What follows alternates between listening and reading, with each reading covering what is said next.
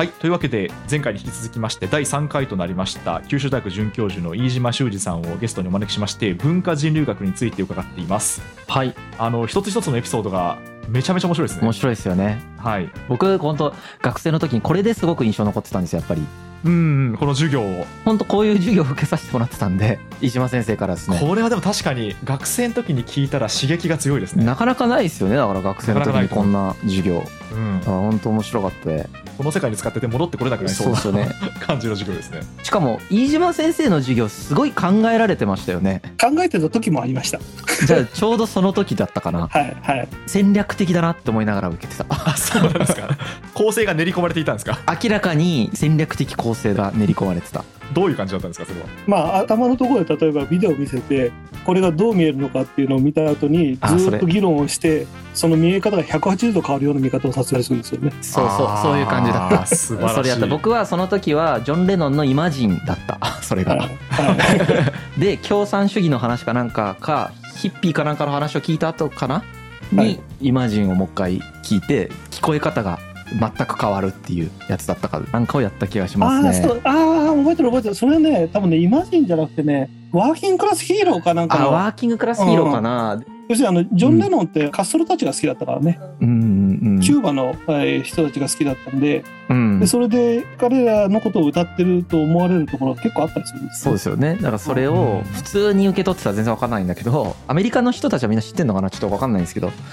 それすごい当時全然大学生でわからなかったんでそれ面白かったって覚えがあってですね。すいませんちょっと話それちゃいましたけど。あ いやのでもなんか作家や編集者みたいな頭の使い方をされてんだなって思いましたましたね。はい。あの今日ちょっと聞きたいのが最近の文化人類学、はい。まあ、生まれて100年でまだ新しい学問ですけどどんどんどんどん進化していて最近では例えばどういうことが最新の研究でなされているのかとかそれに付随して今先生が研究している対象って何なのかとかですねテーマって何なのかっていうところをちょっと聞いていきたいなと思ってます。はい、わかりました。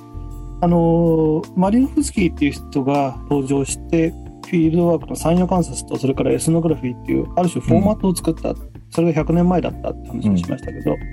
その時はですね、そのフォーマットっていうのはずっと続いて、エスノグラフィーっていうのは、まあ、今でも人類学者が必ず通るべき一つのあのイニシエーションみたいなですね、ものとしてなってるんですけど、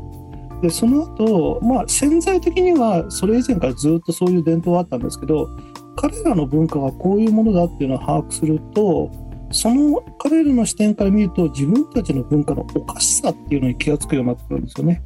で例えばそれをあんまり自覚しないでやってたんだけどそういうインパクトをとっても持ってたアメリカの人類学者って例えばマーガレット・ミードって人がいてうんこの方はサンマーの思春期っていう本を1949年に書いたんですね。あ、49年じゃない、もっと前だ。20年代だったかな？うんに出したんですけど、えー28年だったかな？でそれはですね、当時のアメリカでは、青年期っていうのは、まあ、性的な葛藤もあり、それから男女間の大人になる過程で必ず荒れると思ってたんですよ。うん。まあ、理由なき反抗とかですね、そういう映画もアメリカなんかで作られてたりもしましたけど、でところがマーガレット・ミードはサモアにフィールドワーク行っていやサモアには全然そんなのないっていうことが分かって、うん。そうなってくるとえじゃあなんでアメリカってこんなに思春期っていうのが問題になっちゃったの？っていうのを振り返るようになるんですよね。うんうんうん。それでマーガレット・ミードっていうのはそういう作品等を通じて1960年代に例えばウーマンリブとかフェミニズムが出てきた時にものすごい時代のヒーローになったりするんですが、うんこういうのをですね定式化したのがジョージ・マーカスっていう人が「自分化批判としての人類学」っていう本を1986年に書くんですね。うん。でそれは今言ったマリノフスキーのエスノグラフィーのフォーマットをさらに一展開させて、うん。えー彼らがこういう見方で世界を見てるっていうのが分かったらその目で自分たちを批判することによって自分たちが当たり前だと思ってた文化を相対化してうんで自由になるっていうことが、まあ一定のフォーマット化されたんですよね。形式化された。それによって人類学っていうのは、えー外側の文化に入る内側に入る手法とそれから外側の文化だったものを自分の内側の見方にして今まで自分たちが内側だと思ってた文化を外側から見るっていうインサイドアウトっていう両方の見方ができるようになったうん。うん。こういうことなんですね。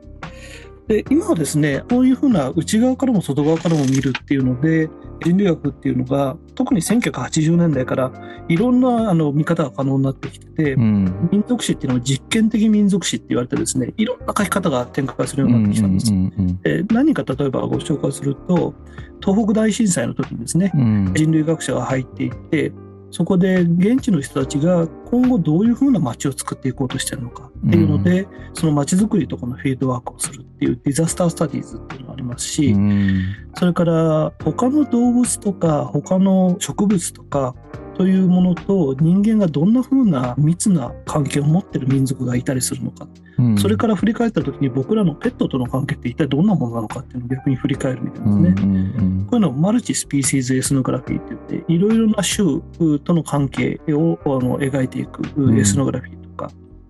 でそれからサイエンスとかテクノロジーの実験室の中に入っていって、今、例えばコロナウイルスで PCR 検査ってのはとっても話題になりましたけど、はい。PCR 実験室のフィールドワークをやった人類学者もいます。へえ。何をするんですかそれ？あの PCR の実験室ってどういう実験の道具を用いて、何をもって何をデータとしてどういうふうにして論文を作っていくのかっていうので今の科学技術論の人類学でいうと彼ら自身は科学者としてはこういうのであの真理が発見してるっていうふうにして言ってるんですけど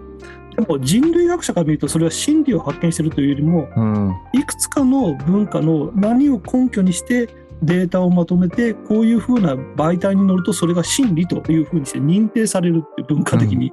ていうこういう文化のうわ。サーキットなんですよね。めっちゃ面白い。めちゃくちゃ面白い。っていうのが例えばあサイエンステクノロジー・スタディーズっていうのであったりあとロボットとかね IT 関係のあの DX って言われますけど人間との相互関係をやる研究だとかあとはユーザーエクスペリエンスとかですね、えー前回言った。ユーザーの人たちが何を求めてるのかっていう視点で調査をしてそのユーザーの人たちが求めている潜在的に求めているものを提供するっていう、ビジネスアンソロポジー UX デザインっていうものとかですねえーそれからちょっと変わったところだと例えばファイナンシャルアンソロポロジーっていうのもあってうん。これは金融業界の人類学なんですけど、うんうんまあこれ代表的な一人の一人が日本人の方なんですけど宮崎さんという方でこの方は日本のえー証券市場の中にフィールドワークに行ってでそれでどんな風にして仕事をしてどういう風にしてこう証券会社っていうのがまあ最終的にこれ解体するグループなんですけど、うん。していくのかっていうのを研究したりですね。うん。そんな風にしていろんなところに出かけていっていろんな民族史を描いてるっていうのが、まあ、人類学の現状なんですね。うん。でこれは結局ですね現地の人が受け入れてくれて人類学者が関心があるところだったら人類学はどこでも行けるんです。うん確かに。究極宇宙とかもね。はい。ねイーロン・マスクと一緒に行けますもんねあのまさに宇宙人類学っていう分野があります。あるんだ。あります。あります。あるんだ。ですごいところだとね例えば障害の研究もあったりしてですね、うんうんうん。あのボディサイレントっていう民族史なんてとんでもない民族史で人類学をやってた人たちがある時ねあの男性の人類学者がですねあの体がこう麻痺していく不治の病にかかっちゃうんですよ。うん。でそれをねずーっとフィールドノート取り続けてる自分で。うん。最後何も書けなくなるのうわだから最後の後書きは奥さんが書いてるんです、うわーやば。うん、自分自身を観察対象にしてるわけですね。そうそうそうそうやばいなマジで。でこういうのも含めてフィールドワークを長く2年間するものから、ある程度こう企業にキャッチアップできるような2週間とか1週間コースのフィールドワーク34観察をして、うん。エスノグラフィーにまとめるみたいなことっていうのをやってるんですね。うん。でこれがまあ大体あの今現在の人類学のお各方面に展開している形ですね。ううん。ん僕自身は例えばですねそのデザインアンソロポロジーとかっていうのは友人たちがとっても最初にやり始めて、うん。えーそれ面白そうだなと思ったんですよね。うん。っていうのは単純に何かを理解するだけじゃなくて具体的に社会に実装させるっていうんツールにもなるっていうので、うん。相手の社会が分かってるんだったらそれってできるはずじゃないですかっていうことなんですよね。うん。なので僕自身は例えば、えーとまあ、児童福祉施設の中で子どもたちがこう暴力問題を起こすようなことがあったんですけど、うん。それをどういうふうにして止めるのかっていうのを臨床心理学の方と一緒に、まあ、その場合は向こう側が仕組みを考えてくれたんですけどうん。実際に導入してみてその導入した時に子どもたちとか職員さんがどういうふうにして動きが変えるのかっていうのをエスノグラフィーで記録してたりですね、うん。あとは九州大学でフィールドワークのガイドラインっていうのを作らなくちゃいけなかった時があったんですけどほうほうほうそのガイドラインを作る時にも下手なガイドラインを作ると使い勝手が悪くなる。うん でだけどガイドラインですからあこういうことはある程度やってはいけないとかこういうふうにしてくださいっていうのは言わなくちゃいけないわけですよね。うんそれがないとガイドの役割を果たさないのでうんでなのでミニマムにどこを規制してどこのところは緩やかに自由性を持たせるのかっていうのを調べるときには旧大の中の教員の105人ぐらいにインタビューを実際にしてですねあのいろんな研究室で分けててあこういうフィールドワークやってるんですねっていうのを見た上である程度こうですね。でそれでガイドラインっていうのをまとめたりしましたうね。ん。でこういうふうにして実際にあうん。の産業観察をある程度こう短紙にして使い勝手のいいものにしてそれで目的に沿わせてデザインを具体的にして実装させていくっていうのがうん。人類学の一つの現在の到達点なのでうん。それであの1回目にもお話ししたニュースピックスの中でジリアン・テットとかですねそういうのも出てきてることもあってうん。ビジネスの人にも役に立つうん。そして、えー、と前回言ったようにですね本格的な人類学をやるとビジネスをやってる人の前提をひっくり返すのにも役に立つので。そうですよね。うん。そうですね。よく学生に僕が言ってるのは人類学はダブルチャンスなんだ なるほど。つまりあるこの文化の中で新しいものを導入しようと思えばフレームを変えずに導入することもできますと。うん。消費者にいい商品を提供したりそれから職場の人間環境とかレイアウトを変えたりうんそれから企業のマーケットを変えたりっていう風にして、基本的なフレームを変えずにそういうことをあのイノベーションに役立つことは言えますう。んうんで他方で、この社会全体がやばくなった時うんその今まで自分たちが持ってた指標が通じなくなった時うんこの時にはシャッフルの知恵を僕ら持ってますので、うんあのうん根底から変えるってこともできるので、うん人類学を学んでたら皆さんダブルチャンスですよっていうのをよく言っていやますね。ー本当そうですよね。基礎科目にした方がいいですよね。も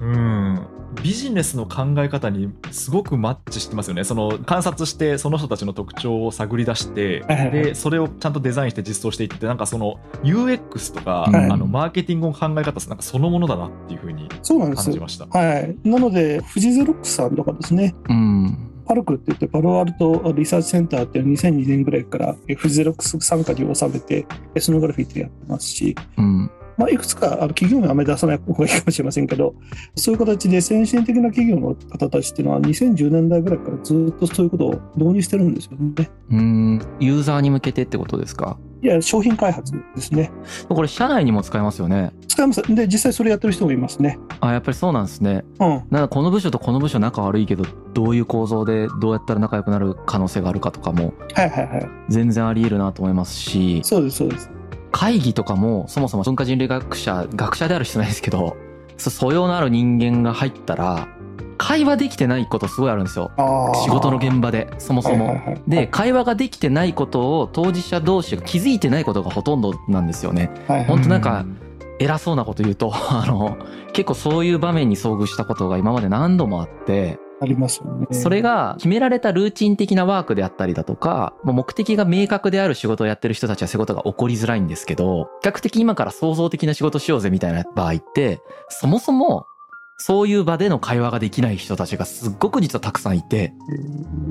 ここにそういうことをメタ認知させたりだとか、あ、今って会話できてないよねみたいなことって人類学やってる人多分簡単にわかるはずなんで、あ。この人が言ってるこれとこの人が言ってるこれってそもそも交差してないよねとか接点がないところで平行状態でずっと喋っちゃってるねとか。うん。そういう知見も実は僕すっごい大事なんじゃないかなと思ってて。うんうん。本当素養だなって思ってるんですよそれって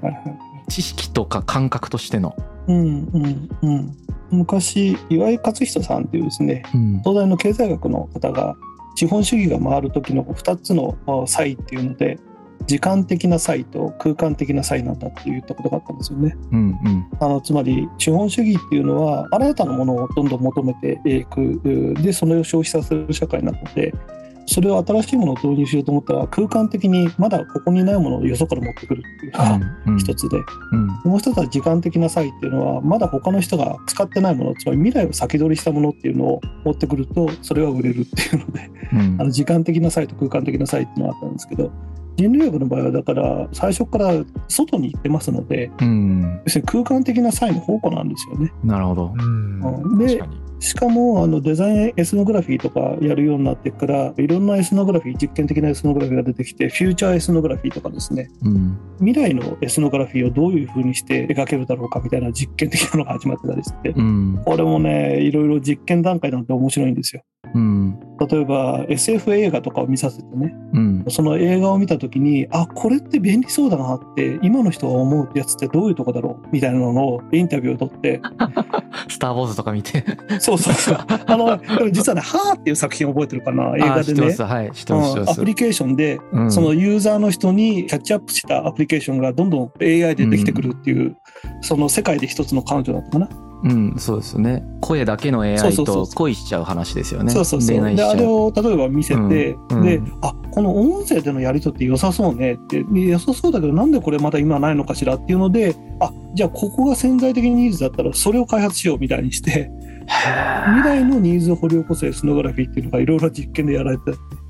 でもそういう実用系に行ってるんですね、やっぱり人類学は。一部ですか、えーそうですそうですあなるほど、なるほど。この文脈で沿わせて言ってて研究者になりたい人っていうのはさっき言ったいくつものあのうん方向にあまあがあって、こう拡散というかいろんな方向にバーって広がる中で、一分野として今ビジネス領域の実用的なところの注目もされてきていて、そうですね。まあ、でもまだ全然日本に浸透してないですもんね実用領域のところあんまり知られてないところもある。何回かね、うん。あのトレンディーとかそういうので特集がちゃんと組まれてるんですけどね、はいはい、あとはあの馴染み深くない一つの理由がですね、うん、あの若手の人たちっていうのはこういうのに飛びつくしやる気があるんですけどうん。ただその若手の人たちが提案した時にうん。必ずしも上司がうんって言ってくれるとは限らないんですよ。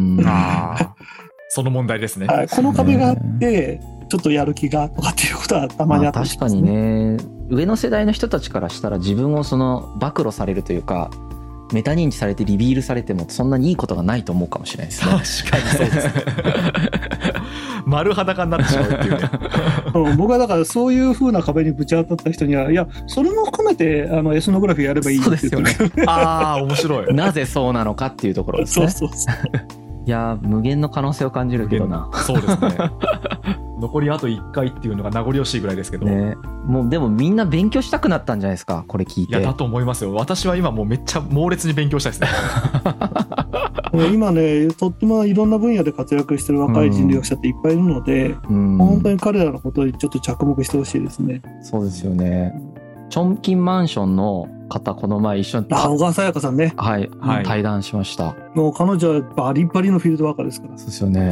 チョンキンマンション読むだけでね、本当あそこの中にすごい、すごい攻めっぷりだったですよね。香港のタンザニアコミュニティに突っ込むっていう。そうそうそう古着屋のエスノグラフィーに行ったんですけどうん。古着屋の私はあなたたちにいろいろたかられるかもしれないけど私はこの調査が終わるまであなたたちにたかりまくって絶対帰らないからなって 宣言して 強いですね。力強いな。で帰ってきた時にはあの古着業者の胴元になって帰ってきたっていうですねでそれの第2部がチョンキンマンションなんですよねああ、そういう流れなんですね。そうその人たちが中国にマーケットを開きに行ってたんでっていうことですねあ、すごいですよね。本当にタフネスさも身につきそうで。まあ、逆なのかもしれないね。タフネスな人がやってるのかもしれないんで、うんどっちなんでしょうね。面白いな。まあ、あとはタフ路線ばっかり話すると、やっぱりこれは無理だなと思われちゃうかもしれないんで、ちょっとそういうことができると、かなり面白いこともあるんですよっていう意味でですね、うん。プチフィールドワーク的な面白い話をちょっと紹はい介すると、はい。これはね、僕、誰がやったのかってしっかり把握してないんだけど、京都大学のやつがやったのに決まってるって僕は思ってるんですけど、鴨川でね、今はそれやってないとは思うんですけど、夕方にこう夏に鴨川のほとりを歩くと、カップルが何メートルか沖でずっと並んでるんですよ。それでね人の男女の共同幻想が保たれる最小限の距離は何メートル間隔なのかっていう それは笑えますね。わか何りますねですか、それ。多分カップルの後ろをこう歩幅で歩いて見せたと思うんですけど通報されそうな感じですうん。ね。めっちゃおもろい。めっちゃおもろいな、本当。あとねこの研究もすごいなと思ったのがエレベーターに乗ってるとあの最初に乗ってた人がこう話をしてても後から新しい人が話が来ると話が止まってたりするじゃないですか。はいはいはい。でもなんとなくちょっと話したりする時あるじゃないですか。うん。でそういうのでエレベーターの中で人がどういうふうな会話をするのかとかエレベーター一日乗りながらフィールドノートをつけてるとかそれ海外とか結構喋りますもんね エレベーターで声かけしないと逆に危ないみたいな感じで。うん。でね、こういうね、産業観察、簡単なちょっとしたものっていうのはね、1時間でもできます。確かに。うん。だからうん。プライベートでやりたかったらやっていいってことですよね。さっきのそうなんですよ。鴨川のやつとか完全にできますもんね趣味で。そうなんです、そうなんです。趣味で産業観察してますとか言って。だからね、なんか番組とかでアンテナショップ的なことをやってる人たちって、うん。そういうふうな言葉では言われてないだけで、フィールドワークやってるんですよね。確かに確かに。によその店に行って、どういうものがこういうふうにして置かれてるのかなとか、ディスプレイされてるのかなとかっていうのを見てますもんね。うん。だからやる気になって全然1時間でもできて、その発見って面白いんですよ。本当そうですね。身近にそうやって社会とかを知るっていうことは実は簡単にもできるしガチでやると2年間とか。2年間かけてもいいし。かけてもいい。もうみんな自由っていう。い。いですね。いやーちょっともうじゃあぜひ興味を持たれた方はその1時間から始めてみようっていうそうでことですすね。ね1時間の産業観察、興味持ったテーマで自分でやってみるっていう。そうですね。はい。というわけでいよいよ次回が最終回になりますが、はい。どうぞよろしくお願いいたします。はい。よろしくお願いします。よろしくお願いします。